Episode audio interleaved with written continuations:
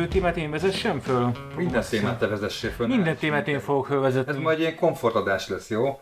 Az mit jelent, hogy, kom- ja, hogy te vagy komfortadás? Hogy jól van, szervusztok, kedves hallgatók, ez a podcast a százegyes szobából februári adása, kétezer-huszonnégy februári adása. Itt vagyunk megint Surányban, egy asztal körül ülünk, tőlem balra van Zsuzsa. Hello! És velem szemben van Bürgi. Sziasztok! Vagy Zoltán, vagy Zoli, kinek mi. Digi pedig hát igazoltan van távol, hiszen szülői feladatait teljesíti. Szülői értekezeten van, azt írtam. Betöltötte férfiúi principiumát és szülő lett. Nem most hát szülő. A férfiak ilyen könnyen megússzák a principiumukat? Véleményem szerint nem, de hogy mindenképpen ezzel kezdődik, hogy szülővé kell válni hozzá. Engem meg Áronnak hívnak, sziasztok, és az első témánk, amit egy Digi hozott, úgy hozta a témát, hogy utána mondta, hogy nem is jön, csak hogy beavassuk benneteket, kedves hallgatók, az ilyen kis izgalmas kulisszatitkokba. Nem, semmilyen izgalom nincs ebben.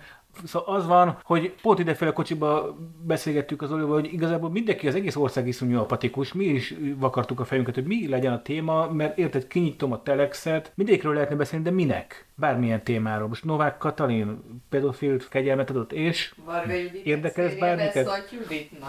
Érdekel ez minket, érted? Tehát, hogy, ez, tehát, hogy van valami, mindegy. Digi mondta, hogy miről beszéljünk, és akkor mi eleget teszünk a Diginek. Azt én mondta... Egyébként, bocsánat, én személy szerint azért akarnék róla beszélni, én interjúztam az egyik áldozattal, és az egy, egy, egy iszonyatos horror sztori, ami történt, viszont tényleg nagyon mély, meg nem biztos, hogy egy közéleti adás témája. Hát meg úgy, hogy nem vagyunk rá fölkészülve, de. És én egyáltalán nem is olvastam, tehát nem mentem bele mélyen, tudtam, hogy van ez az ügy, tudtam, hogy, hogy elítélték őket, de hogy így kb. Ennyi aztán. De arra mondom az apatikusságot, és ez, ez iszonyú rossz, tehát hogy történik egy ilyen, és így már csak jó, a szemöldökömet fölhúzom, de hogy kb.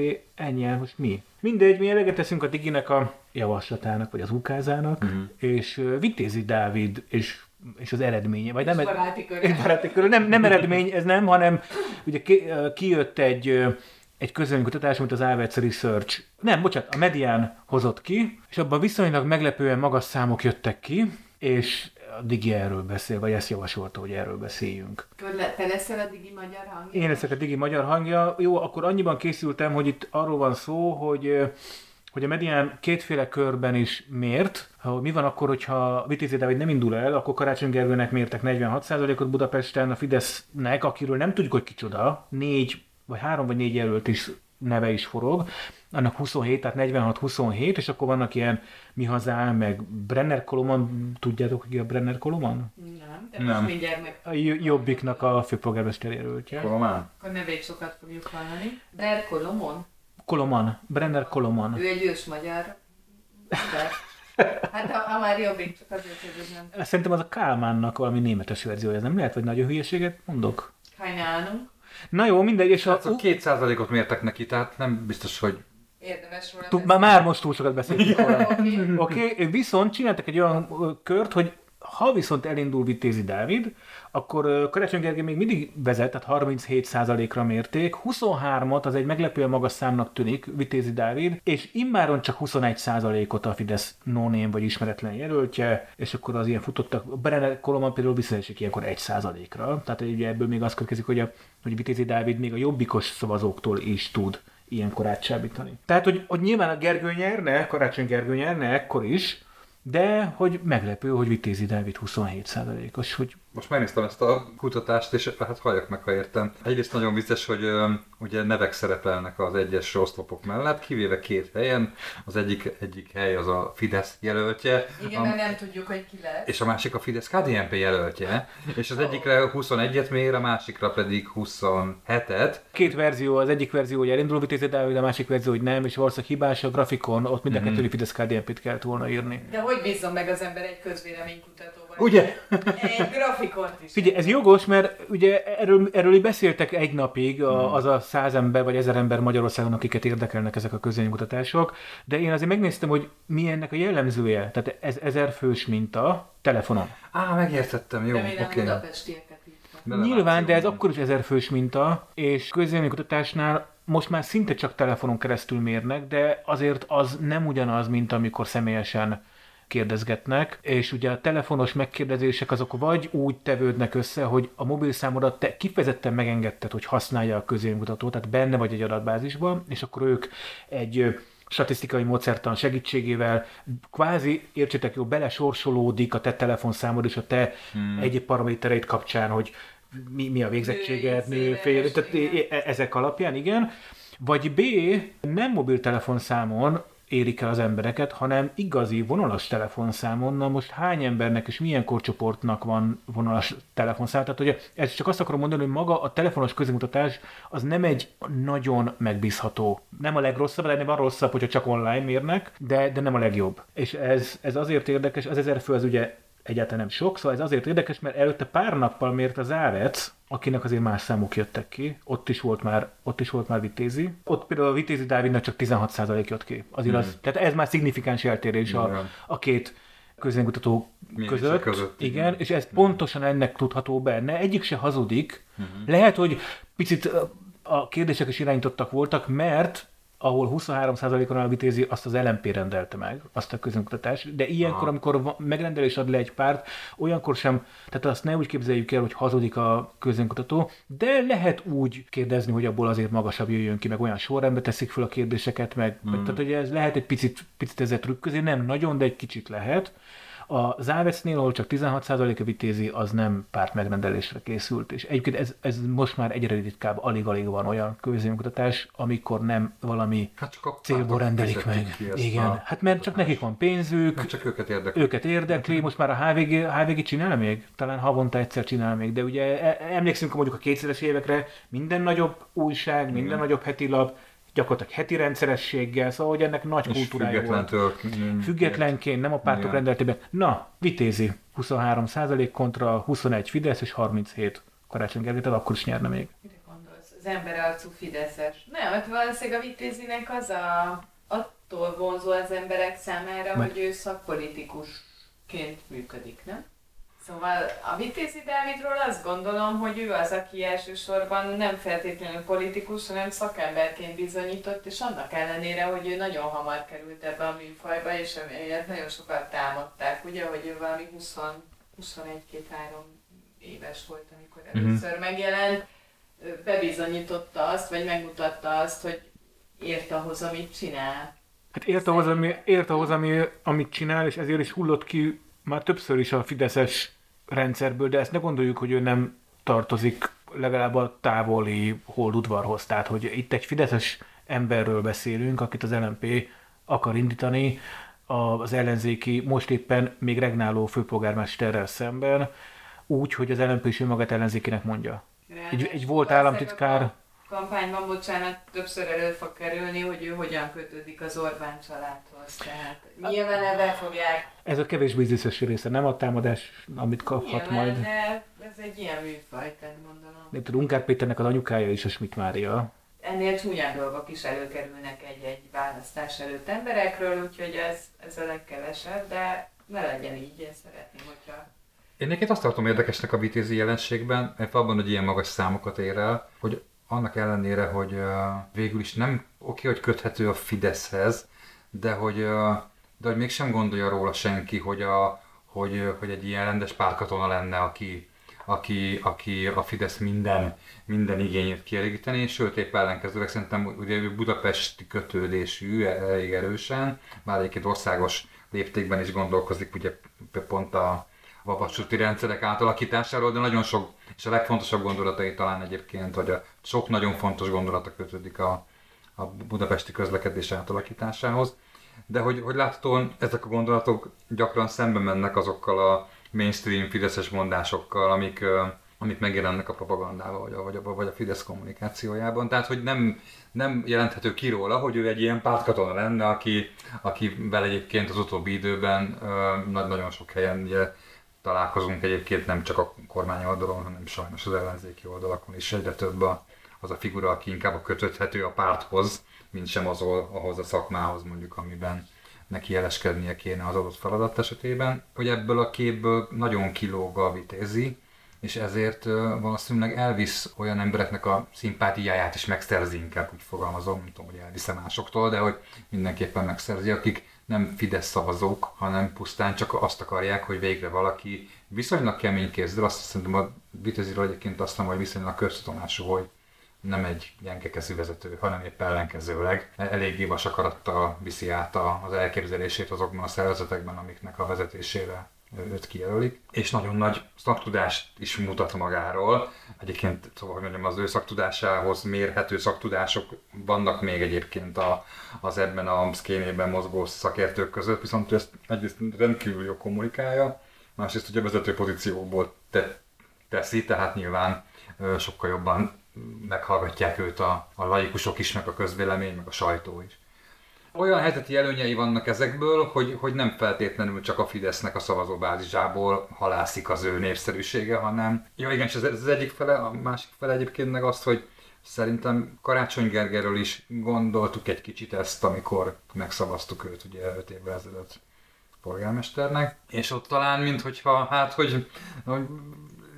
nem minden esetben váltotta be a hozzáfűzött reményeket, és persze nyilván erre van egy csomó magyarázat, hogy de mert kisöpörték a kasszát, de mert nem, lehet, nem, nem volt sem, sem elég ö, politikai mozgástere, sem, sem elég pénz a városnak ahhoz, hogy ezeket ö, ö, látványos fejlesztéseket vagy olyan áttöréseket lehetett volna elérni, amiből aztán politikai tőkét lehetett volna kovácsolni. Én ezt mind értem, de akkor is az az eredmény, hogy per pillanat Karácsony Gergő nem tudott jelentős átalakításokat vagy eredményeket elérni Budapesten, miközben Vitézy Dávidnak meg olyan nagyívű elképzelései vannak, amikről hihetőnek tűnik, hogy az ő mondjuk fideszes hátterével mégiscsak megvalósíthatóvá válnak. Nekem az jutott eszembe, amikor így beszéltél, hogy egy kicsit azért a Vitézyben van ez a sötét ló effektus is, hogy mindenki azt képzel bele, amit szeretne, mert hogy nem nagyon lehet tudni, hogy tulajdonképpen azon túl, hogy szereti a bé ká ká-t, meg nagyon jól érte a tömegközlekedés, azt tulajdonképpen mit akar csinálni, és ebbe az is beletartozik, hogy honnan lesz vajon pénze, mert hogyha egyébként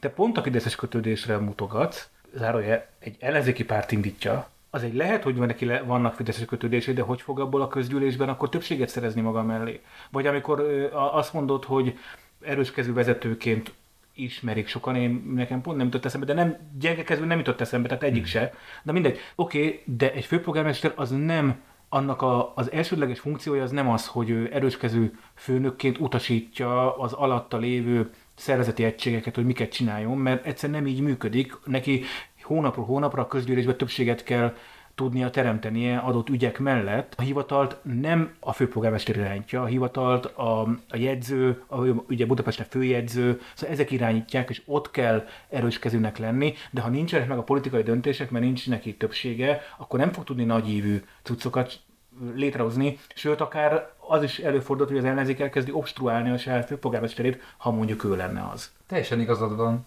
csak ugye a, a választó nem, nincs képben hát, ennyire. Én világos, akkor, igen. És amikor a döntéset meghozza, akkor nem a közigazgatás működésére vonatkozóan latolgatja az esényeket, hanem ő azt látja, hogy itt van egy nagyon karakteres figura, érte ahhoz, amit mond. Ambiciózus, uh, fiatal. És valószínűleg egy választást ilyen, ilyen, ilyen dolgok jó, mentén el lehet dönteni.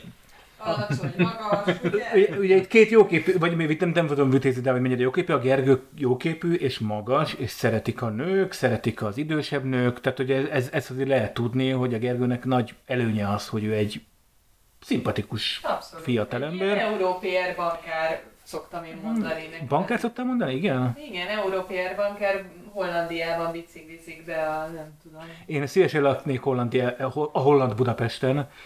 A, a, az, hogy honnan csippent le, az egyébként érdekes, mert igen, szóval, hogyha a számokat nézzük, akkor az látszódik, ezért egyébként ügyes ez a mérés, mert az is kijön belőle elég egyszerűen, hogy tulajdonképpen a Vitézy Dávid honnan csippent le százalékokat. Persze leszed a Karácsony Gergőről is, de bőven nem veszélyezteti egyelőre azért a harminchét versus huszonhárom. kilenc százalékot szed le a Gergőről, de leszed hatot a Fidesztől is, ami izgalmassá teszi, de még a Mi Hazánkról is lesz, nem tudom, három százalékpontot, vagy nem tudom, meg a Jobbiktól egyet, ugye azt. Tehát, hogy tényleg van ennek egy ilyen középen álló, meg szakember feeling, meg mindenki belelát valamit, de a nap végén én azt gondolom, hogy nem ez a veszélyes a Karácsony Gergőre, ha csak ő, ő nem ijed meg, mert szerintem a Gergőre önmaga tud veszélyes lenni, tehát hogyha ezt végigcsinálja, akkor nincs ezzel gond.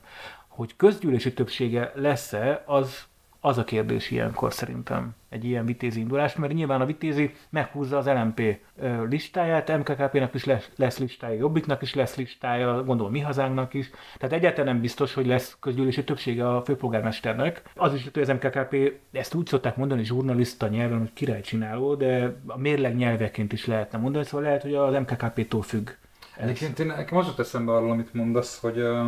hogy ugye talán pont a Vitézy az egyik, aki, aki azt a mondatot bedobta nemrég a sajtóba valahova, hogy, hogy elég komoly problémának érzi azt, hogy, a, hogy a, az önkormányzatoknak a működése az túlságosan pártpolitikai szintérré változott, és hogy a, emiatt az ottani szakpolitika nem tud érvényesülni, mert hogy nem az dönti el, hogy most játszóteret csinálunk-e arra sarokra vagy parkolót, hogy az mennyire felel meg mondjuk a korszerű városszervezési és tervezési elvárásoknak, hanem az dönti el, hogy, a, hogy az el em pé, vagy a, vagy, a, vagy a Fidesz jelöltje, vagy a nem tudom, kicsit a javasolta. Mert hogyha ha éppen a többséghez kapcsolódó figura javasolja, akkor vélhetően majd átmegy, ha meg nem az javasolta, akkor úgy is elássák a fenébe az ötletet. És visszahozzák két hónap múlva más néven, a, és ugyanolyan én... tartalomban. És igen, és tudod miért van, mert ugye azok, akik mögött állnak, valódi civilek, azok megpróbálják megtalálni azt az utat, ahol mégis csak vissza lehet más ablakon keresztül, zárójelbe zárva.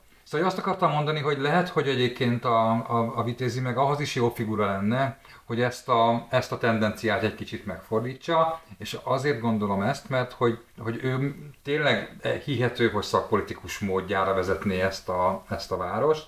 Ha ez tényleg így történne, akkor ügyek mentén az ellenzéki pártok majd lehet, hogy artvesztés nélkül tudnak, mármint nyilván ha ők éreznék artvesztésnek az ellenkezőjét, de hogy mindegy, lehet, hogy számukra artvesztés nélkül be tudnának állni azok mellé, a dolgok mellé, azok mellé, a döntések mellé, amit a, amit a Vitézy beterjeszt mondjuk egy ilyen, egy ilyen közgyűlés elé.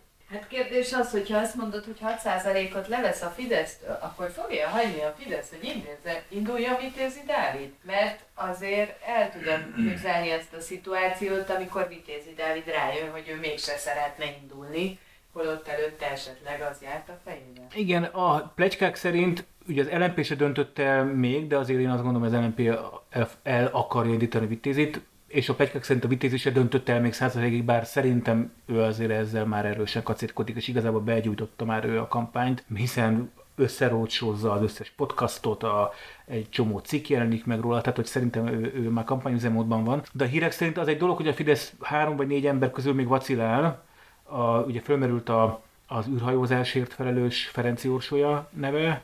Miért nézel így? Van Magyarországon ilyen kormány biztos. Igen, ezt, és igen, egyáltalán nem baj, tehát én nem tartom rossznak, hogy Magyarország beszáll az európai... Nem tudom, hogy azzal a rutinnal, amit a, a hold újra parcelázásával szereztünk, olyan a Budapesten lehet-e valamit kezdeni. A négyes hatos is jobban fogján. Nem akarlak egyébként zavarba hozni, de hogy nem került szóba a Vitézyn, mert lett volna egy ilyen és a Vitézy, ezt akar, ezzel folytattam volna, hogy igen, tehát ugye, hogy az is, tehát a Vitézy szóba került a Fidesznél is, és ők is azon vacilálnak a pletykák szerint, hogy tulajdonképpen, ha, hogy most a Vitézy el em pé-skét, hogy álljanak be mögé, vagy nem. Nyilván én nem tudom elképzelni, hogy a Fidesznek nincs saját néven főpolgármester jelöltje. Tehát ezt én nem tudom elképzelni. Nyilván van. Azt tudom elképzelni, hogy akkor a Vitézy inkább Fidesz színekbe indulna el. A szegény el em pé meg ott maradt parlagon. Hát ez jó, hát ez... Vagy nem szegény, mindenki előtti párkötőt. Azért izgalmas, amit így a, a, ez, ez a kérdés, mert én azért azt még visszahoznám, amivel... kezdtem, vagy kezdtünk, tehát azt hiszem közülünk azért én vagyok az, aki, tehát én nem ilyen dé ká-s nyugdíjasként harcolok a, a létező rendszer ellen, és megyek táblát tartani minden pénteken a Kossuth térre, a Tuareggel, ha ez, ez a név még mond valakinek valamit. Tehát én nem így, de szóval nekem az no-go, tehát hogyha ha az el em pé egy, egy fideszes kötődésű volt fideszes államtitkár, ugye az államtitkár az olyan, mint hogyha miniszter lenne azért ebbe a rendszerbe, tehát ugye, ugye itt van hat vagy nyolc csúcsminiszterünk, és van egy csomó államtitkár, és igazából régen voltak a, a, a közlekedésért felelős miniszter, az most a közlekedésért felelős államtitkár. Lásd, Pintér alatt van, x darab államtitkár, az egy egészségügyért felel, a másik az oktatásért, mint a régen. A... Tehát, hogy azért így képzeljük el, amikor arról beszélünk, hogy Vitézy államtitkár volt. Tehát, hogy olyan nincsen nekem, tehát ez az én személyes izém, hogy, hogy egy, úgy indít az el em pé egy volt fideszes államtitkárt, hogy itt nem arról van szó, hogy ő kiszeretett a Fideszből, lásd Hatházi, aki rájött arra, hogy mutyiznak a a dohány koncesziókkal, és ez neki morálisan nem fér bele önkormányzati képviselőnek, és azt mondja, hogy ő kiszáll ebbe az egészből, és, és rájön arra, hogy, hogy vállalhatatlan a rendszer. A Vitézynél nincs ilyen, a Vitézy nem mondja azt, hogy vállalhatatlan a rendszer, szerinte ez, ez teljesen jó ez a rendszer, csak javítani kell szakmailag egy csomó dolgon. Tehát nekem ez no-go, és én azt gondolom, hogy nagyon-nagyon sok ellenzéki embernél ez ugyanígy no-go. Ami nem baj az el em pének, mert az el em pé nem erre hajt. Csak tiszta vizet tesz az emberek előtt abba a pohárba, hogy az el em pé az igazából hogy is viszonyul ez a rendszerhez.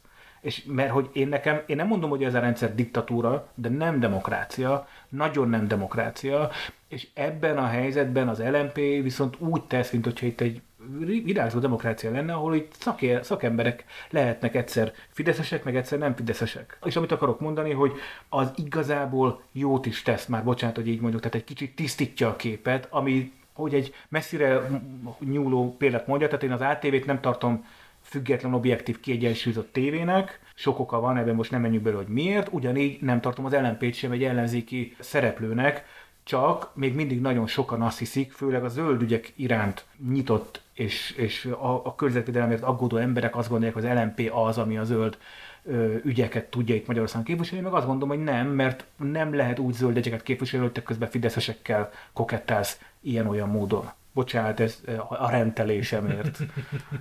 Kérdés, hogy a Vitézyről mennyire tudják elhintetni, hogy nem a Fidesz embere, vagy nincs köze hozzá, stb. stb. Hát, vagy ez, mennyire tudják tisztára hozni? Hát, hogy az ellenzéki pártok mennyire fogják betámadni, vagy a Karácsony Gergő stábja mennyire fogja betámadni, hogy ez azért a budapestiek számára legyen világos, hogy a Vitézy az, az mi, milyen, meg honnan jön. Azt a, most már nem akarok összeesküvés elméletek egy gyártani, de ez legalább már nem én gyártottam, hanem létezik. Tehát, hogyha elfogadjuk azt az állítást, hogy az el em pés vezetők mondjuk nem egyébként is kokettálnak fideszes, nem tudom, döntéshozókkal mondjuk, olyan, tehát hogy létezik ott egyfajta informális kapcsolat a két társaság között. Tehát, hogyha elfogadjuk, akkor azt is elfogadhatjuk már akár, hogy azért érdemes elindítani, azért indul el a el em pé színeiben a Vitézy, hogy lemorzsoljon szavazatokat. Kicsit szétforgácsolja ugye az egyébként sem létező nagy ellenzéki összefogást. Az előbb mondtad el, hogy mekkora károkat tesz egyébként az ő indulása a statisztikában, tehát hogy ho, ho, honnan szedeget le, mindenhonnan leszedeget. Mindenhonnan, igen. Valamennyi ö, ö, százalékot, valószínűleg jóval megosztott táblát fogja tenni a közgyűlést, hogyha ő is elindul lesz. Az eredmény tekintetében is megosztott táblát lesz talán a közgyűlés. Szóval nem lehet, hogy egyszerűen csak trollkodnak a Vitézyvel? Lehet. Én, én azért nem vagyok dé ká-s nyugdíjas néni, mert én nem hiszek ezekben a fajta összeesküvés elméletekben. Én szerintem az el em pé nem kokettál ilyen módon a Fidesszel, hogy bármilyen szinten is lenne kommunikáció. Lehet, hogy valamelyik harmadik... Hát egy medencében nyaralnak a vezetők, na. Ám, értem, de valahogy, tehát nem, én szerintem, én, én inkább máshogy közelítem meg, vagy másba hiszek, mert ez mm. innentől kezdve tényleg csak hit, hit, hit beszélgetés. Én szerintem az el em pé jobban utálja a többi ellenzéki pártot, mint, ahogy azt gondol, mint amennyire gáznak tartja ezt a rendszert, amiben élünk. És ebből fakadnak ezek a trollkodós döntések. Meg abból fakad, hogyha elindulnak három polgármesteri helyen Budapesten, akkor lesz listájuk, a Vitézy felhúzza az ő listájukat, és a, lehet, hogy nem az em ká ká pé lesz majd ők a mérleg nyelve, hanem ők akarnak lenni a mérleg nyelve a, a közgyűlésben, mert nem lesz közgyűlési többsége a Karácsony Gergely támogató pártok összességének. Tehát, hogy inkább ilyenek vannak mögötte, nem az, hogy, hogy ezt kitalálta az el em pé harmadik pártpénztárnoka, meg a Kubatov Gábor, mint nem tudom, pártigazgató, szóval nem, nem hiszem, hogy, hogy, hogy ilyen összeesküvések vannak. Azért arra is kíváncsi lennék, amikor, amikor ezt mondjuk így eladják az el em pések a, a zöld pártoknak Európa szinten. Itt azért é pé választás is lesz, nem csak önkormányzati választás, Magyarországról is a, mind a két zöld párt benne van az európai zöld pártokban. Ugye mit lát ebből Európa? Az egy dolog, hogy egyre jobban ismerik a magyar belpolitikát, Orbán miatt, meg ez az egész Ukrajna, meg vétózás, meg az egész svédek, igen, igen, tehát hogy egyre inkább egész Európa érti, hogy itt mit zajlik nagyjából, de a pártcsaládon belül is azt látják, hogy itt van egy, még ilyen körülmények között is van egy zöldpárti polgármesterre a fővárosnak, és ezt megtolkodja az el em pé, aki az egyik tagpártjú. Szóval ezért erre kíváncsi leszek, hogy ezt így hogy fogják lenyomni a az európai zöld pártok torkán. Tehát nem ért a Vitézy is tök zöld, ezzel a sokszor megközlekedéses. Ez jó, hogy mondod, mert hogy ez szerintem ez se világos, a fe- fekete doboz. Tehát, hogy mindenki azt képzel bele, amit akar. Uh-huh. A Vitézy sokkal durvább beavatkozásokat akar a város közlekedési szövetében, mint a Karácsony Gergely végig tudott vinni uh-huh. a városon. Ami persze, hát én, én egyébként ennek örülök, tehát én a, én a szökévente egyszer találkozom a Gergővel, akkor is azt mondom neki, hogy többet, többet, csak nyilván hát ez nem ilyen egyszerű, hiszen van egy csomó autós, meg vannak koalíciós pártok, meg minden. Na most a Vitézy Dávid sokkal durvábban akarja átalakítani a várost, és vajon hány ebből a huszonhárom százalékból, vagy nem tudom hány százalékból hány olyan ember van, aki ezt tudja? De hát a Vitézy erről ismert. Hát aki a Vitézyre szavaz, az ezt tudja. Nem, róla, nyilván nem? Vannak protest... Miért szerinted a Mi Hazánk, aki az a három százalék, ami a statisztikailag az, az, ami azok a biciklista Mi Hazánk. A bicikli... Jó, oké. Okay. Én ezt hát elfogadom. Ez ilyen egyszerű. Elfogadom. Vitézy Dávid mivel jár? Biciklivel vagy bé ká vével? bé ká vével jár, mert nincs, azt hiszem nincs jogosítványa. Van egy ilyen rossz indulatú plecska, hogy amikor, amikor költözött, akkor kötelesek volt a bé ká ká az új lakása előtt, az új albérlet előtt ott egy kialakítani egy buszmegállót, mert hogy nem, tehát ő nem volt hajlandó annyit gyalogolni, és az viszont so, sokba került, hogy mindig letaxizzon a lakásától a busz, busz megállóig, tehát hogy, ott, hogy van egy ilyen pletyka, mit ez tudom én, hogy igazán. Hallom, ezt nem tudom elképzelni. Én, én el tudom képzelni, de én nem, nem a Vitézyről tudom elképzelni, hanem, hanem a, a, ugye vannak ott ilyen tervezők, én ismertem egyet közülük, tehát itt úgy kezeljétek, hogy van itt ilyen hat-nyolc megszállott ember, akik imádják Budapestet meg a tömegközlekedés, ilyen óriási térképek előtt egy nyöszörögnek, hogy a különféle buszok, meg villamosok hol álljanak meg, tehát ezek imádják az egészet, és addig rajzolnak, amíg minden a legoptimálisabb. És el tudom képzelni, hogy az egyiknél azt mondta, hogy jó, ne itt legyen, nem két sarokkal, mert úgyis ott lakik a Dávid. Tehát nem hiszem, hogy a Vitézy Dávid volt az, aki ezt izé, hanem egyszerűen csak a magyar legszebb közigazgatási hagyományok mentén az egyszerű csinyolni. Polgármester úr, előtt fogjuk... A szervizmusra gondolsz, és mint a legszebb hagyományunk? Az egyik legszebb hagyományra utalok, igen. igen. De van egy ilyen pletyka Vitézy Dávidról. Jó, hát ha már viszont...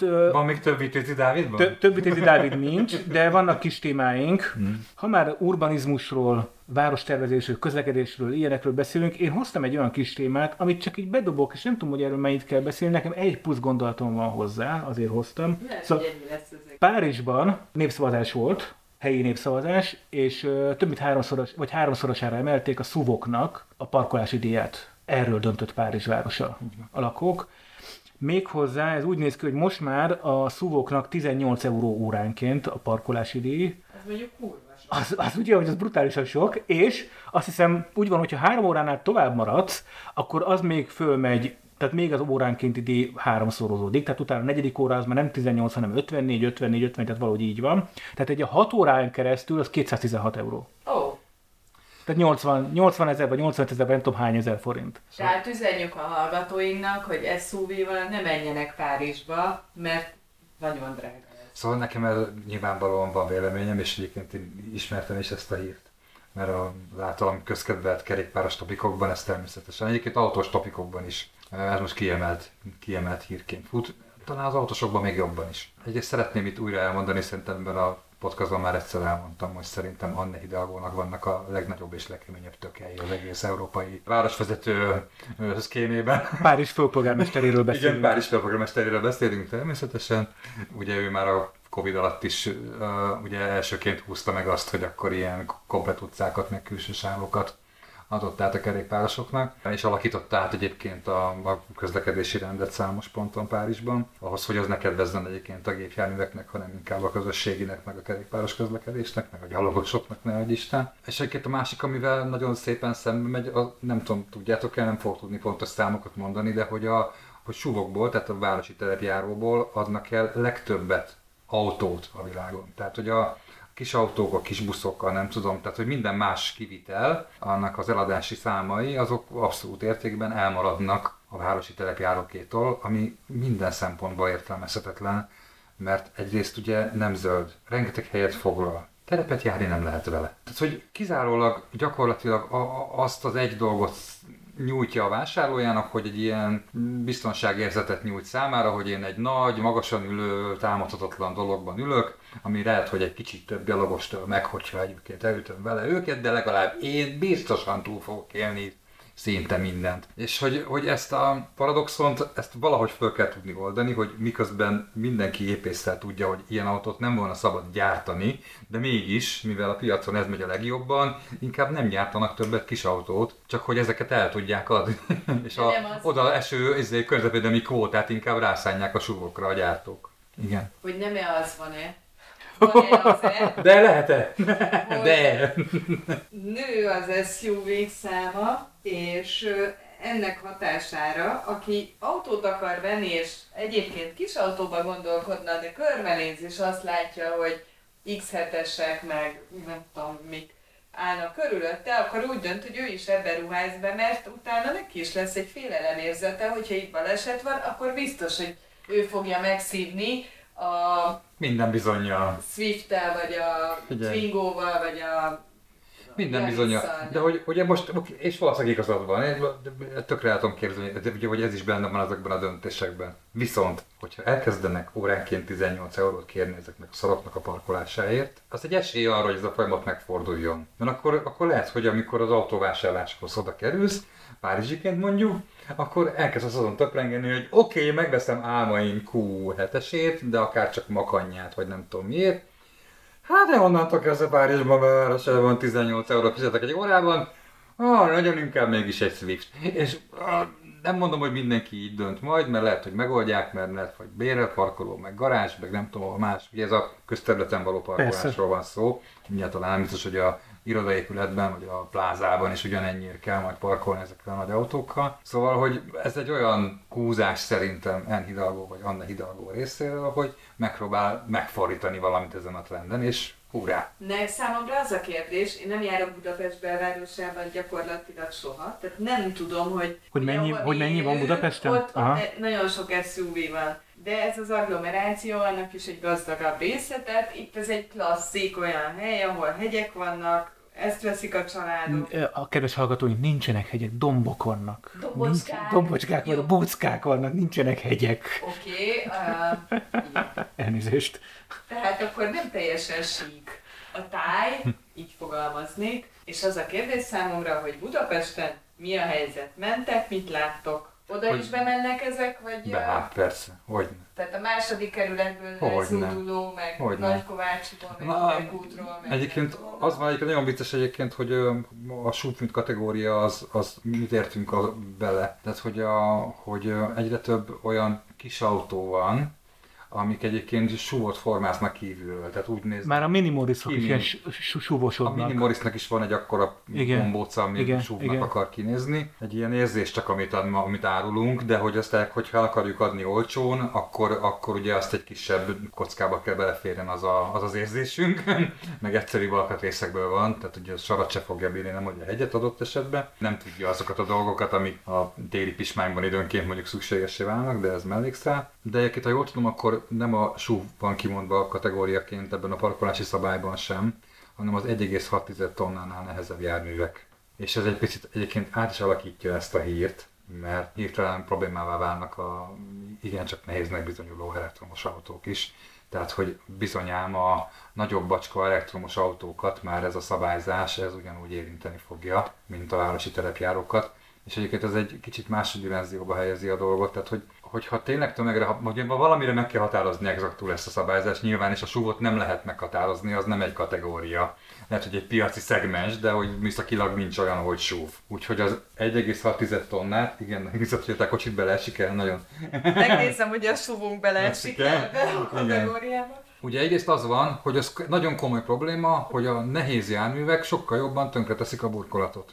Főleg, hogyha mondjuk azzal egy járdán parkolsz, amit eredendően ugye a gyalogos forgalomra a terhelésére méreteztek, tehát ötven kilós, na jó, kilencven kilós férfiak sétálnak rajta, és nem két tonnás súvok, vagy két tonnás hatalmas elektromos autók parkolnak rajta. De egyébként ez az útburkolatra is igaz, ahol a járművek közlekednek, ugye azok is gyorsabban mennek tönkre, nagyobb költséget okoznak, ez az egyik. A másik az a tendencia is felismerhető, hogy valószínűleg minél nagyobb egy autó, és annál nehezebb is. És a nagysággal most nem is a fölfele nagysággal, hogy ő most terepjáró és most kiemelkedik a tömegből, hanem a szélte hossza is egyre nagyobb ezeknek a dobozoknak, és hogy ezek az infrastruktúrák, amiket a városokba terveznek az autók számára, ez már lassan nem tudja követni ezt a méretváltozást, és a parkolókban nem lehet beférni ezekkel az autókkal, a, park, a kanyarokban nem lehet időnként befordulni vele, egy belvárosi utcában nem fér el a sávon belül, csak akkor, hogyha mit tudom én, egyébként de mellette elférni szándékozó biciklista, az nem tudom, felszalad a járdára előle. Ezek egyre jobban túlterhelik egyébként a meglévő infrastruktúrát is, és egyébként a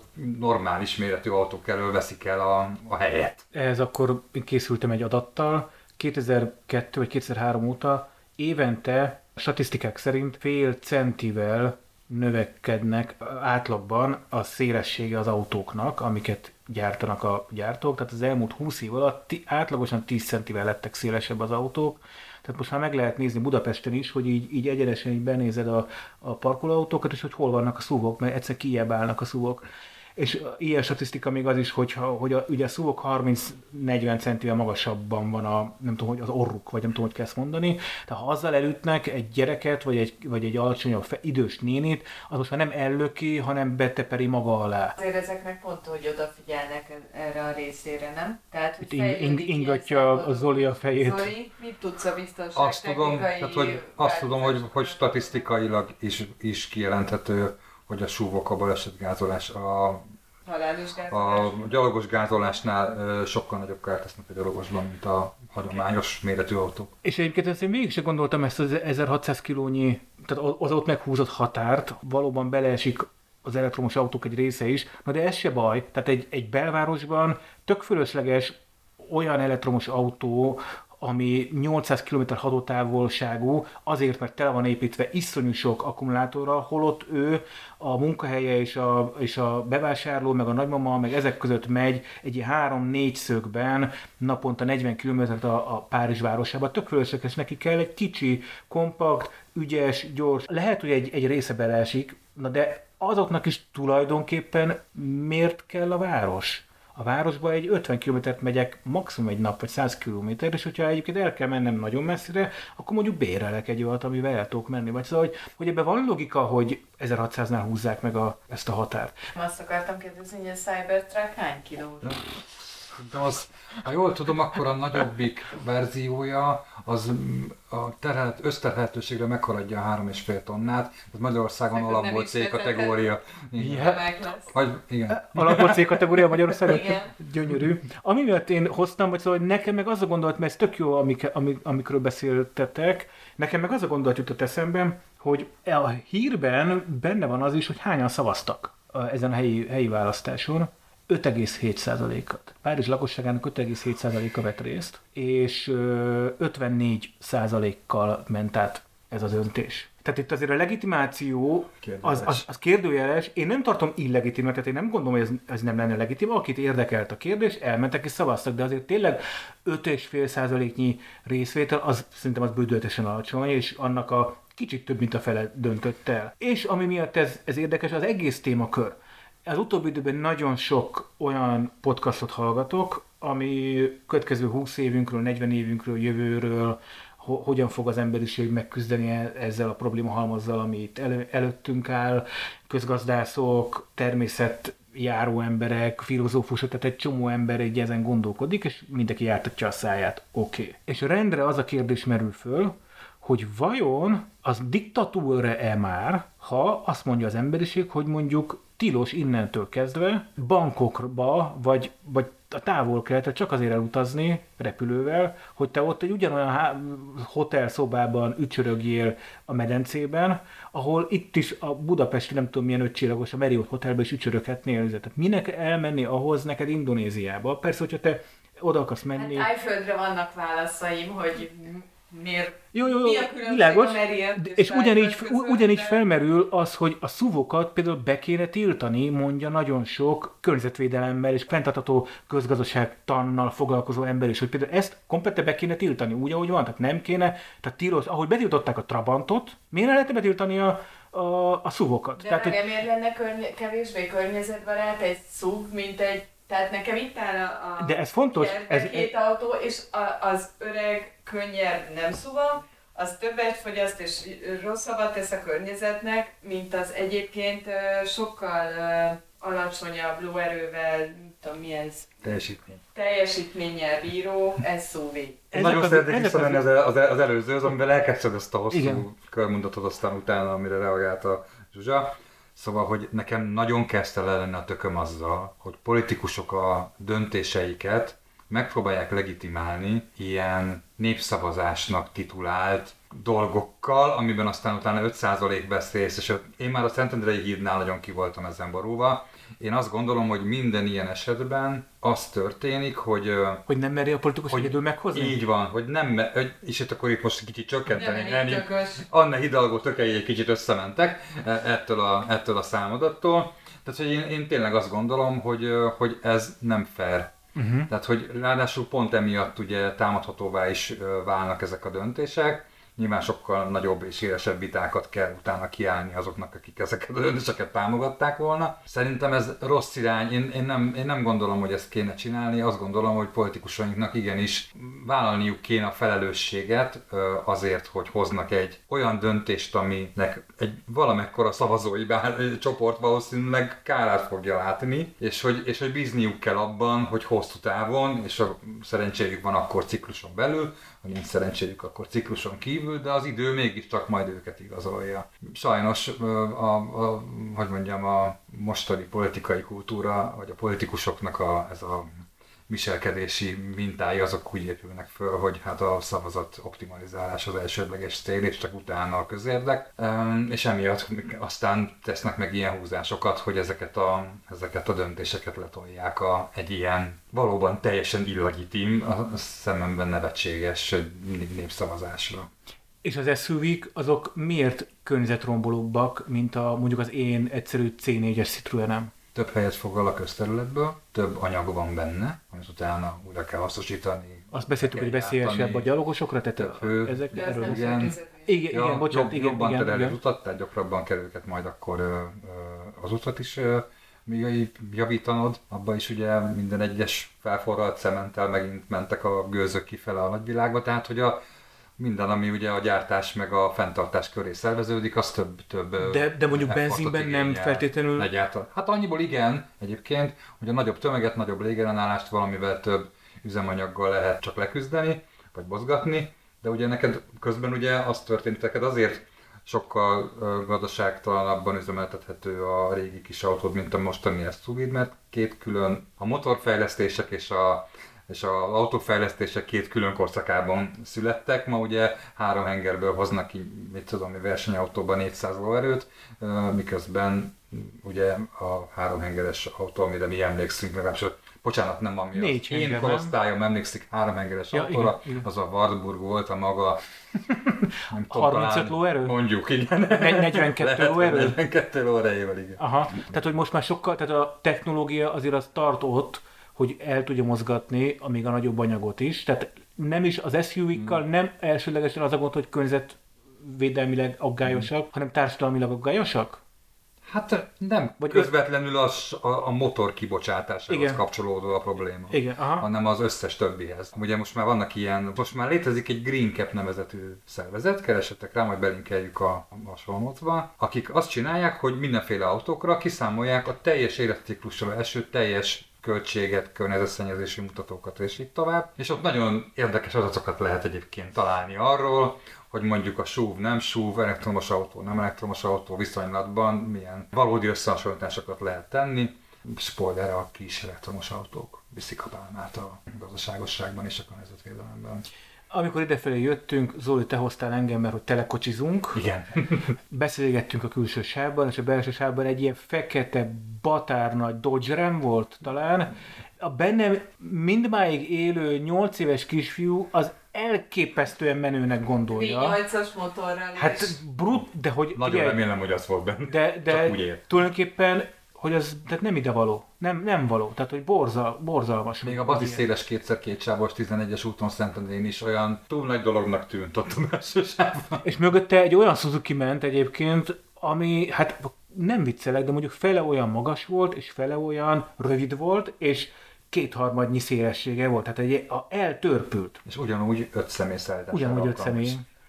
És igazából is, ami átcsaptunk a te témádban, hogy villanyautós lettél. Igen, ez egy nagy dolog az életemben, hogy villanyautós lettem. Nem gondoltam, hogy eljön ez a pont még az én életemben. Nem is terveztem, hogy villanyautós legyek. Fiatal voltál és kellett a pénz. És uh, köszönhetően uh, Romániának, a szomszédunknak lettem én villanyautós, amit lehet, hogy meglepő egy első hallásra, de arról van szó, hogy vannak olyan országok, ahol azt gondolják, hogy dotálják azokat, akik villanyautót akarnak venni, és lecserélik a régi autójukat villanyautóra. Ez egyébként Németország is csinálja, de a románok is csinálják, és nem meglepő módon, mivel az övék a Dacia, ezért mintegy nyolcezer euróért lehet megvásárolni vadi újonnan egy Dacia Springet, ami talán most a legolcsóbb villanyautó, de ebben nem vagyok egyébként biztos. Egy évig kell használniuk, és mivel nagyon rafináltak, és ja, hogy eladják, használtak. Magyar kereskedők erre ráálltak, és szakmányba hozzák be ezeket az egyéves autókat, amiket itthon természetesen nem nyolcezer euróért, nem is hétért, hanem ennél azért többért eladnak, majd utána... Tényleg, tehát drágában adják el? Persze, abszolút, igen. Tehát olyan négy millió, három és öt millió forint között mennek most, és utána az asszony vagy a fél nevére megveszik, újra a nyolcezer euróért, újra használják egy évet, majd újra leadják. Ez a németeknél most azt hiszem, hogy tízezer euró lett. Magyarországon is most indult egyébként egyéni vállalkozóknak és cégeknek, négy millió forint támogatást ad a kormány, viszont az egyik nehézség, az Zolira nézek, aki villanyautós, hogy van-e kaszkód, mert hogy állítólag az egy iszonyatos tétel a villanyautóknál, és hogy kötelező ezekre az autókra kaszkód kötni, ami évi. A villanyautókra tényleg, tényleg drága a kaszkód, de ennek egyébként elég sajnos érted, nyilvánvaló okai vannak. Az az általános trend, hogy a villanyautók a balesetkor sokkal drágábban javíthatók, mint a Uh-huh. nem villanyautók. Egyébként, ez, egyébként egy általános autóipari trend van, ez szerintem ez ügyben. Ugye az történik, hogy sokkal nagyobb részegységekből vannak már összeállítva ezek a most már egyre egyszerűbb autók. Tehát például, hogyha egy villanyautónak a hajtás láncában valami megsérül, motorja vagy, vagy ahhoz kapcsolódó valami e, további szerkezeti elem, akkor általában az egészet ki kell cserélni az alján. Tehát, hogy nem, nem, nem tudod külön-külön részeként javítatni ezeket az dolgokat. Biztos nem minden autóra igaz, és biztos nem egyformán igaz minden modellre, de hogy összességében mégiscsak az történik, hogy, hogy ilyen trendek miatt ezek sokkal drágábban javíthatók, mert sokkal nagyobb értékű és átfogóbb alkatrészeket kell cserélni egy-egy sérülés során. Én egyébként nem megyek be Budapestre szinte soha autóval, hanem én bé ká vé-zol. Olyankor bé ká vé-zol? Nagyon hmm. szeretem a bé ká vét, igen, és az, az nekem egy külön örömforrás, hogy lehet nézni az embereket, meg hogy mi változott. De ez egy gazdasági döntés volt, ami egyrészt az ingyen parkolás miatt született meg, ami nem tudom, hogy mentig lesz, mert minél több a zöld autó. Ha rajtam múlna, nem sokáig lenne. Így van, Szentendre ugye már eltörölte. Sose volt? Úgy tudom, Szentendrén ingyenes parkolás. De volt. Volt, igen? Volt. tizenhat tizenhét ilyesmi volt. Ja, de nem tartott akkor sokáig. Oké, okay, tehát hogy az, a, illetve az, hogy napelem van a házon, és ez gyakorlatilag ingyenessé teszi a fogyasztását. Tehát, hogy ez volt a döntés. Napelem van a házon, a lekvár az a, a szomszéd, szomszédtól, vagy az tőled van? Ez enyém, én csináltam. Te csináltad, a tojást is, a tojást is te csináltad? Igen, és a szomszéd tehenészetből van a te. Úgyhogy e, tényleg szinte már önállátóak vagytok. Igen, abszolút. Ez a cél, hogy önállátóak legyünk teljesen, de ettől még nem gondolom környezetbarátnak a villanyautót, viszont hihetetlenül élvezem, és tényleg egy, nem gondoltam volna, hogy ennyire élvezni fogom. Azt akartam egyébként elmesélni, hogy ha már villanyautó, és azt elemezgetjük, hogy mennyire éri meg vagy sem. Most volt ez a hír, hogy az autókölcsönzők eladják a, a villanyautóikat, mert és az a mondás hozzá, hogy rohadtul nem érte meg nekik, és az én, az én csajom az, aki rettenetesen képben van a villanyautó ügyben, az összes csoportot egyfolytában olvassa, és egy, tényleg egy olyan karakter, akit az, annak előtt azt se tudta feltétlenül, nyilván karikírozom a dolgot, hogy elő vagy hátul van a motor, de igen, de hogy nyilván tudta, persze, viccelek, de hogy ennél sokkal közelebb azért nem került az autóhoz sose. Ő most teljesen képben van mindenféle villanyautós topikokban. Na és akkor ő ut- utána ment ennek a, ennek a hírnek, hogy ebből eszik vagy isszák, és mi igaz belőle. És hát nyilván az, az alaphír igaz, tehát hogy valóban szabadulnak az autókölcsönzők a, az eladott autóktól, de hogy rohadtul nem az a baj, hogy gazdaságtalan, hanem hogy ö, egyrészt bármennyire is zöldek az autóbérlők, végül valahogy az Istennek se a villanyautót választják, amikor áll mellette egy dízel. Mert hogy ő uh. sokat akar menni, és nem akar bíbelődni azzal, hogy autótöltéssel uh, töltse az idejét, pláne mondjuk egy idegen országban, ahol autót bérelsz, és azt sem tudod, hogy hogy kell a helyi infrát használni. Tehát, hogy ezekbe a kalandokba kevesebben bocsátkoznak, mint amennyire ezt szerették volna eredetileg az autóbérlőcégek. A másik az, hogy tényleg igaz, amit az előbb is beszéltünk, hogy egy, hogyha megtörik az autót, akkor valóban fajlagosan magasabb a javítási költsége, mint egy, mint egy belső égésű motorral szerelt autónak. A Hertz és a, a hasonló nagy prémium márkákról van szó egyébként, tehát nem az utolsó, nem tudom, észak-afrikai autókölcsönzőkről beszélünk, akik ugye egy-két évig tartanak autót meg. Max, tehát a két évesnél régebbi autó nincs a, nincs a, a kölcsönözhető autók között. És a harmadik pedig az volt, hogy ugye ők két évesen megszabadulnak ezektől az autóktól a két éves kori használt autó piaci áron. Na most, amikor a Tesla, meg most már a bé i dé lefele viszi az árakat, mint az állat, ők, az ők pénzügyi terveik mondjuk így meghiúsulnak. Tehát, hogy nem azon az áron fogják tudni eladni két évesen, mint amire számítottak, mert már mit tudom én, tíz százalékkal olcsóbb az az autó, mint amikor ők ugyanan megvették az akkori kék, az, az eladás pillanatában lévő újkori ára. Tehát ők mondjuk tizenhat ezer eurót váltak belőle, de most csak tizenhárom ér lehet eladni a piacon. Akkor az az Excel táblában egy nagyon csúnya számot ad ki a végén, hogyha neked egyébként... húszezer autót És ebből mi következik, hogy az emberek még mindig nem választanak villanyautót. Na. Van még egy olyan, ez, tényleg ezt is csak rövidke témának hozom föl, így gondolatébresztőnek. Lejátszok nektek, a hallgatóknak meg bejátszom egy videót. Hey man, I heard about that dark deepfake project you're working on. Yeah, it's a fucking beast of a project, isn't it? Tell me more. Well, we're using some cutting-edge á i shit to create these hyper-realistic videos. It's like creating fake news on steroids. So what is the end goal then? To make money? Hell yeah, that's the idea. We're planning to sell these fakes as a service. Think about it, politicians, celebrities, anyone you want saying or doing anything you want. It'll be like having a personal puppet master. So who's paying for this then? We got some rich investors on board, dude. They see the potential in it and are willing to back us up.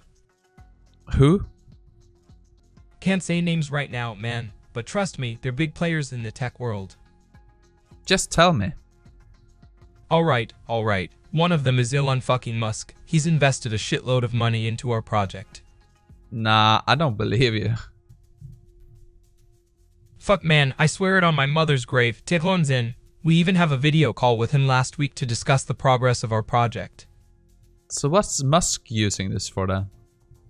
He didn't say explicitly, but I think he wants to use it as a tool for social engineering. Nah, I don't believe you. You really need to get out more, man. This shit is real.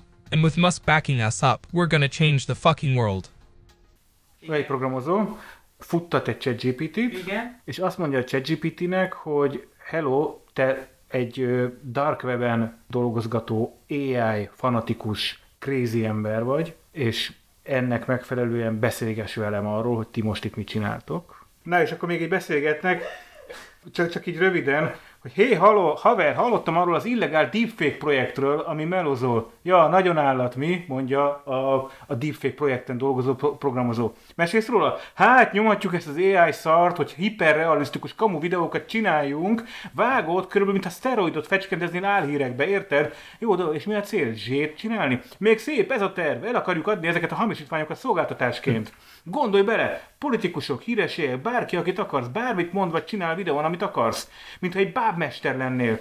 És ki fizet ezért? Van néhány gazdag befektetőnk már a fedélzeten, haver, látják benne a potenciált, és hajlandók minket támogatni. És megy a beszélgetés, és mi zajlik? A csávó, aki itt ezen a videón van, ő egy, ő egy programozó, egy YouTube videó, ez ő demonstrálta, hogy az úgynevezett large language modellek, a ChatGPT az ilyen, tehát hogy nagy nyelvi modellekről beszélünk, hogy a nagynyelvi modelleknek nem tudod te azt megmondani, hogy tegyél úgy, minthogyha te a dark webben tevékenykedő ilyen shady fickó lennél, aki deepfake videókat csinálgat. De ezt nem tud megcsinálni, mert azok, akik ahova te el tudsz fizetni, a ChatGPT vagy a Lám, vagy ezeknek ott le vannak korlátozva azért nagyon helyesen. De bárki le tud tölteni magának large language modellt, futtatja a saját számítógépén, vagy összerak egy négy számítógépből álló elég jó rendszert, és itt azt demonstrálja, hogy, e, hogy olyan fejlett most már a technológia, hogy nem az, hogy írásban, hanem hallottátok, ugye, hmm. ő, tehát, hogy a, a választ azt rögtön átrakta egy vokalizátoron keresztül, és az átlagember nem ismeri föl, hogy ez egy számítógép által generált. Jó akcentus volt a srácnak. Jó akcentus Mi? volt, elhittett neki, mert szlenget használt, dark web-es, izé. hmm. Na, tehát, hogy nagyon-nagyon közel vagyunk ahhoz, hogy ezek a fake videók, ezek, amik, amik mögött már ChatGPT van, az így elárassza az internetet. És megvan nektek az a sztori, hogy a dél-koreai pasit behívták az értekezletre, ott ültek a főnökei, kiadták neki a feladatot, utaljon át nem tudom kilenc milliárd forintnyi dollárt, vagy hongkongi dollárt, nem tudom hova, végrehajtotta a feladatot, e-mailben visszaigazolta a főnöknek, majd kiderült, hogy rajta kívül mindenki á i vagy volt a teremben, tehát ő gyakorlatilag úgy tárgyalt ezekkel a, az alakokkal, vagy nem tudom milyen szót használni, hogy ez egy deepfake videót vettek fel velük. És hát nem jött rá, hogy nem a főnökkel beszél, gondolom egy nyilván elég formális kapcsolat lehetett kettejük között, de vagy hármajuk vagy négyük között, de hogy ez lett a történet vége, és ez csak egy a sztoriból, és És itt nem az a lényeg, hogy a deepfake videó előre el van készítve, tehát ez most már valós időben látencia nélkül, tehát ahogy reagál a, a mesterséges intelligencia, vagy hát large language modell, tehát nagy nyelvi modell, az azonnal ott van videóban, ott válaszol, tudsz vele interaktívan beszélgetni, és hogyha nincs lekorlátozva, már pedig ha te otthon futtatod a, a saját mit tudom, Nvidia videokártyádon, az már bírja, Akkor, akkor nincsenek olyan megkötések, ami, ami a, mondjuk a, a, az OpenAI-t azért köti, hogy, hogy nem lehet dark web-es eladót imitálni. Ez, ennek gondoljuk végig, ugye közéleti podcast vagyok, gondoljuk végig a közéleti dolgai, de gondoljuk végig a gazdasági bűnözésre, amit te hoztál be. Szóval... Vagy újságíróként kapok egy hát videót, ez a... vagy egy, ez a klasszik, nem? De szerintem most is alapszabályként tekinteni. Például politikai kommunikációban, politikai partnerekkel való kommunikációban, főleg az u es á, az, az u es á-ban, de szerintem lassan Európában is, sem telefonon, sem videócsaten nem lehet sose biztos abban, hogy az a partner, akivel te éppen beszélsz, az tényleg az, akivel te azt gondolod, hogy éppen eszmecserét folytatsz, illetve a másik ugye, a, a, ami szerintem borzasztóan veszélyes, az meg pont az, amire te is előbb utaltál, hogy most volt valami cikk, hogy tíz milliárd forintot csaltak ki csak Magyarországon azok a típusú elkövetők, akik azt a típusú bűncselekményt csinálják, hogy felhívnak téged egy bank, vagy bármi másnak a nevében, hogy, hogy ezért vissza akartak neki élni, akkor adjon meg a nem tudom milyen adatait, és akkor így valahogy, nyilván egyébként, hogy mondjam, nevetségesen fajék egyszerű módszerekkel, csak ha bemegy a szitúban, akkor nem biztos, hogy kapcsolsz. De nyomás alá vagy helyezve, izg, a, a, a helyzet, a helyzet, a pénzedről van szó, a helyzet az... Ehhez már elkövető sem kell majd, csak egy kóder, aki, aki szépen elmagyarázza az á i-nak, hogy egyébként hogyan kell felépíteni egy ilyen beszélgetést. Tehát nem csak, hogy megspórolja az, az emberi az erőforrást, amit ki kell fizetnie nyilvánvalóan, hanem azt is egyébként, hogy annak a hibáit is megspórolja.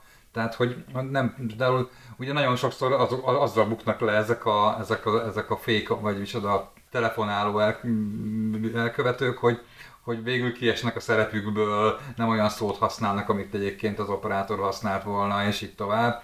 Szóval mögöttük mondjuk a többiek nem egy ö, olyan technikával dolgoznak, ami egyébként mondjuk egy, egy, egy, egy, egy banki szervizdeszknél mondjuk rendelkezésre áll. Na, ezeket elfelejteted, mert tökéletes eredmény fog produkálni ugye az a számítógép, akivel valójában beszélsz. Ez nagyon, nagyon brutális lesz a politikai részére is. Tehát, és most lesz majd a Trump-Biden mm.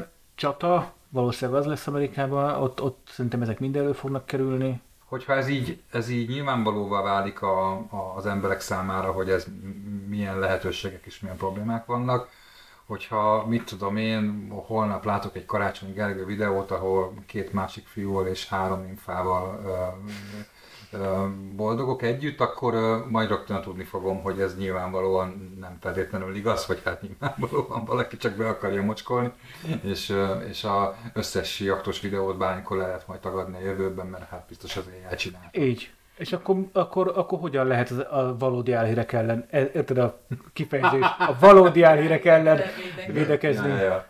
Hát de sőt, én sokkal komolyabbat is mondok, tehát hogy, hogy az összes mondjuk nyomozati anyag, vagy mondjuk amit egyébként nyomozó újságíró mondjuk meg, meg, meg tud szerezni, azokról hangfelvételek, mindegyikről simán rá lehet megmondani, hogy ah, nem igaz, kamu volt, elcsinálta. Akkor refutáljunk még így a vége felé, egy, egy, egy gyorsat, rövidet.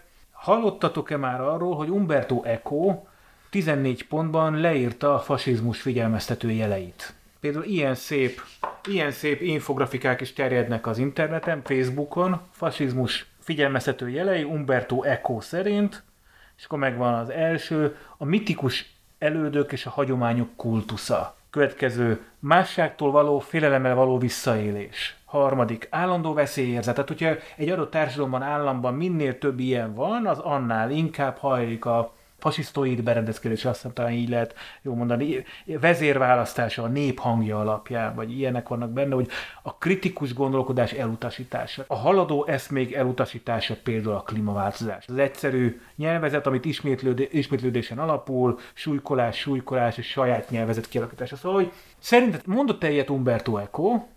Igaz-e? Hogy kezdek már egy kicsit viszi, hogy rögtön már ítélkezni kell? De hogy én valószínűleg a kisrajzokat nem Umberto Eco csinálta, vagy ez jó, az az állítás? Nem, nem, nem, nem. Hmm. nem. A, a, ez már csak egy ilyen közérthetőbbé szóval, tétele. Hogy, hogy, hogy, hogy két, két dolgot kérdeznék vissza. Az egyik az, hogy mégis Umberto Eco milyen kontextusban állította el ezeket az állításokat. Az is lehetett tudni. Igen, igen, vagy mi, mi, na igen, ez az egyik. A másik meg, hogy biztos, hogy a fasizmussal kapcsolatban tette ezeket a megállapításokat, vagy valami más, más politikai eszmét? Terjedő mémek, szövegek, blogbejegyzések alapján ezt határozottan Umberto Eco állította, annyit odaírnak, hogy az ur-fascism művében. Umberto Eco-ról viszont tudjuk, hogy őnek azért vannak esz, nem csak, nem csak szépirodalmi regényei, hanem eszé, meg a, például az, tehát hogy nagyon sokféle műfajban eszéistaként, ezt lehet mondani, hogy eszéista szerzőként igen, ismerik azért mm. őt nagyon sokan. Magyarországon biztos, hogy rengetegen, mert szerintem majdnem minden műve megjelent itthon. Mm. Vagy a Helikum, vagy az Európa kiadó kiadásában. Én, én tagadnék. Így az, a, a, pont, pont az gyanús, hogy nem, nem tudsz válaszolni a kérdéseimmel. Nekem ezt és nekem ez erősíteni szintén. Nem mm. tudom, de azt gondolnám, hogy ő ezt akkor, hogyha ilyet is írna, akkor sokkal bővebben kifejteni. Nem így ilyen tizenkét bullet pontban, vagy nem tudom, sorolná. Na, mi az igazság? És ki fog derülni, hogy igen is. Rohasztul leírta. Az van, hogy leírta. Ez a mű, hogy ur-fascism, ez tényleg létezik, ez egy esszé. Magyarországon is megjelent, nem külön könyvben, hanem mit tudom, öt vagy nem tudom hány gyűjteménynek, gyűjteménynek egyik részeként, és pont ez az ur-fascism, ez nincs mondjuk a fülszövegben, de tehát, hogy megtalálható. Ez azt jelenti, hogy az örök fasizmus, ezt jelenti ez, a, ez az esszé, ami nem, itt ugye láttátok, ez tizenkét pontból állt, nem tizenkét pontból áll ez a cucc, hanem tizennégy pontból, és hát én elkezdtem összerakni, nem pont ugyanezekből a pontokból áll. Tehát nagyon fura az egész, ráadásul a mémet megtaláltam egy másik verzióban, ahol szintén nem pont ugyanezek a szövegek vannak, de ugyanezek a képecskék vannak mellette. Tehát, hogy, hogy... Ki mit szeret és nem szeret, és akkor... Én amikor nekiálltam ezt így végigolvasni, akkor tizennégy pontból beazonosítottam tizenkettőt, hogy ez tulajdonképpen benne van, de a másik kettő az össze van vonva, a kettőt viszont kihagyott a magyar fordító, tehát hogy egy kicsit ilyen katyvaszos, de tulajdonképpen mondott ilyet. De ennyire leegyszerűsítően. Ennyire leegyszerűsítően, ez egy hosszú esszé, de, de pontokban van azért szedve a lényeg, és ez nagyon fontos, amit mondtál, nem pont így. Tehát nem pont, nem pont ezekkel a szavakkal. Mondok egy, mondok egy példát. Például, amikor azt mondja itt, hogy, hogy haladó eszmék elutasítása, ennyi van itt ilyen nagyon leegyszerűsítve. Umberto Eco a következő módon fogalmazott. Kettes pont, a modernizmus elutasítása. Ugye ez már minthogyha rém lenne nekünk, hogy ez a kettő nem ugyanazt jelenti. Ugyanis ez a rövidebben írva a felvilágosodást, az értelemkorát a modern romlottság kezdetének tekintik. Ebben az értelemben az ur-fasizmus, vagyis az örökfasizmus irracionalizmusként definiálható. Ez nem pont ugyanaz, mint ami ott ebben a leegyszerűsítő mémben van. Ez a régen minden jobb volt, annak az elutasítása.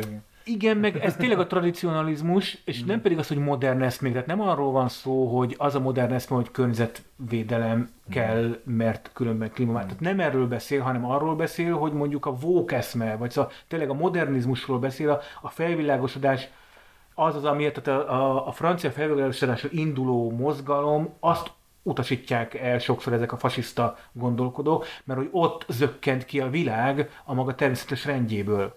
És ez nem pont ugyanaz, mint ami itt leegyszerűsítve van. Döntsék el, kedves hallgatói, meg ti, hogy ez most igaz vagy nem igaz. Umberto Eco mondott ilyet, nem tizenkét pontban, tizennégy pontban. Szerintem annyira nem új egyébként, hogy híres vagy olyan embereknek, akiknek adnak a szavára, az ő szellemi terméküket nem teljesen abból a célból használják föl, amire ők eredetileg előállították. Én kicsit azt hiszem, hogy ez, ez is egy ilyen eset. Találtunk egy jól csengő szöveget, kicsit a magunk képére igazítottuk, és a mostani politikai céljaink, vagy bármilyen mozgalmi céljaink, nem tudom, elérésére próbáljuk ezt felhasználni. Úgyhogy megint csak arra tudjuk biztatni a hallgatóinkat, hogy olvassatok Ecót!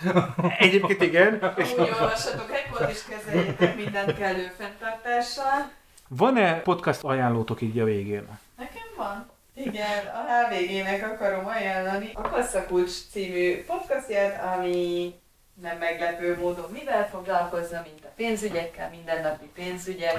tizenöt-harminc percben egy kicsit rávilágítani, ránézni, elindítani dolgokat arról, hogy hogyan legyünk tudatosabbak a pénzünkkel, hogyan vegyünk föl, vagy ne vegyünk föl hitelt, hova tegyük be a pénzünket, jó az államkötvény, vagy nem jó, vagy diszkontkincstárjegyet kell választani, és hogy ne essünk hitelcsapdába. Tehát erről van ez a podcast, hogy aki kicsit tudatosítani akarná a pénzügyeit, vagy tervezni, annak ajánlom.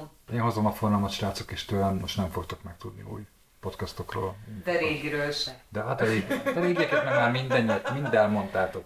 Én, én meg kézzétek, én meg most találkoztam a Csatahajók podcasttal, mert több ugyan helyen... Ugyan Csatahajókról van benne szó. Tényleg a csávó a tizenhetedik és tizennyolcadik századi csatahajókról csinál podcast sorozatot, nem tudom, tizennyolc vagy huszonkettő, vagy szóval ilyesmi adásnál tart. Ideig ilyen tíz-húsz évet halad csak az időben előre, hogy technikailag hogy fejlődtek ezek a csatahajók. Varázslatos tulajdonképpen, és a fickó, ő leírja előre, tehát ő tulajdonképpen csak fölolvassa, és szinte észrevehetetlen, hogy ő fölolvassa. Egy kevésbé rutinos podcast hallgató... Ha lehet, nem tudom, egy kevés rutinos hallgató nem is veszi észre, hogy igazából egy felolvasott. Tudjátok, mert nagyon nehéz sokszor felolvasott szöveget úgy felolvasni, hogy te ne érezd, hogy ez egy papír ízű az egésznek a hangsúlyozása. Elképesztő jó. Én az újat hallgattam meg, és eldöntöttem magamban, hogy nulláról én végig fogom hallgatni. Nagyon érdekes. Köszönöm, kedves hallgatók, hogy velünk voltatok. Ha tetszett, lájkoljátok, vagy üzenjetek nekünk, vagy, vagy mindegy, ajánljátok, ismerjétek, vagy, vagy ne, tök mindegy. Köszi, hogy vagytok. Sziasztok! Hello. Sziasztok, hello! Most reppelnék se! Ráfogni vagy maga! Esetleg meg nyomnék valami reppelni! Egy-két, egy-két harmad. Na gyerünk! Ember, most üvök a szentélyből, kint vagyunk az é bé, meghódítjuk Európát, Brüsszelt egy magam elverné. Magyarország nem ereszkedhet féltérdre, előre megy, nem hátra, az ellenkező térfélre. A sorosolás az veszélyes, de senkire nem győzi, válogatottunkat mulassunk át, gyerünk, grafó, győzi! Csapatunk már-mára úgy fut ki a pályára, mintha lölő pályázna, nincs ellenfél a számára. Hajdú Pista betyárosan mondta, itt egy kurucos kis kontra, ott az öltözőben cigánynóta jelzi, futballkulturális az országon.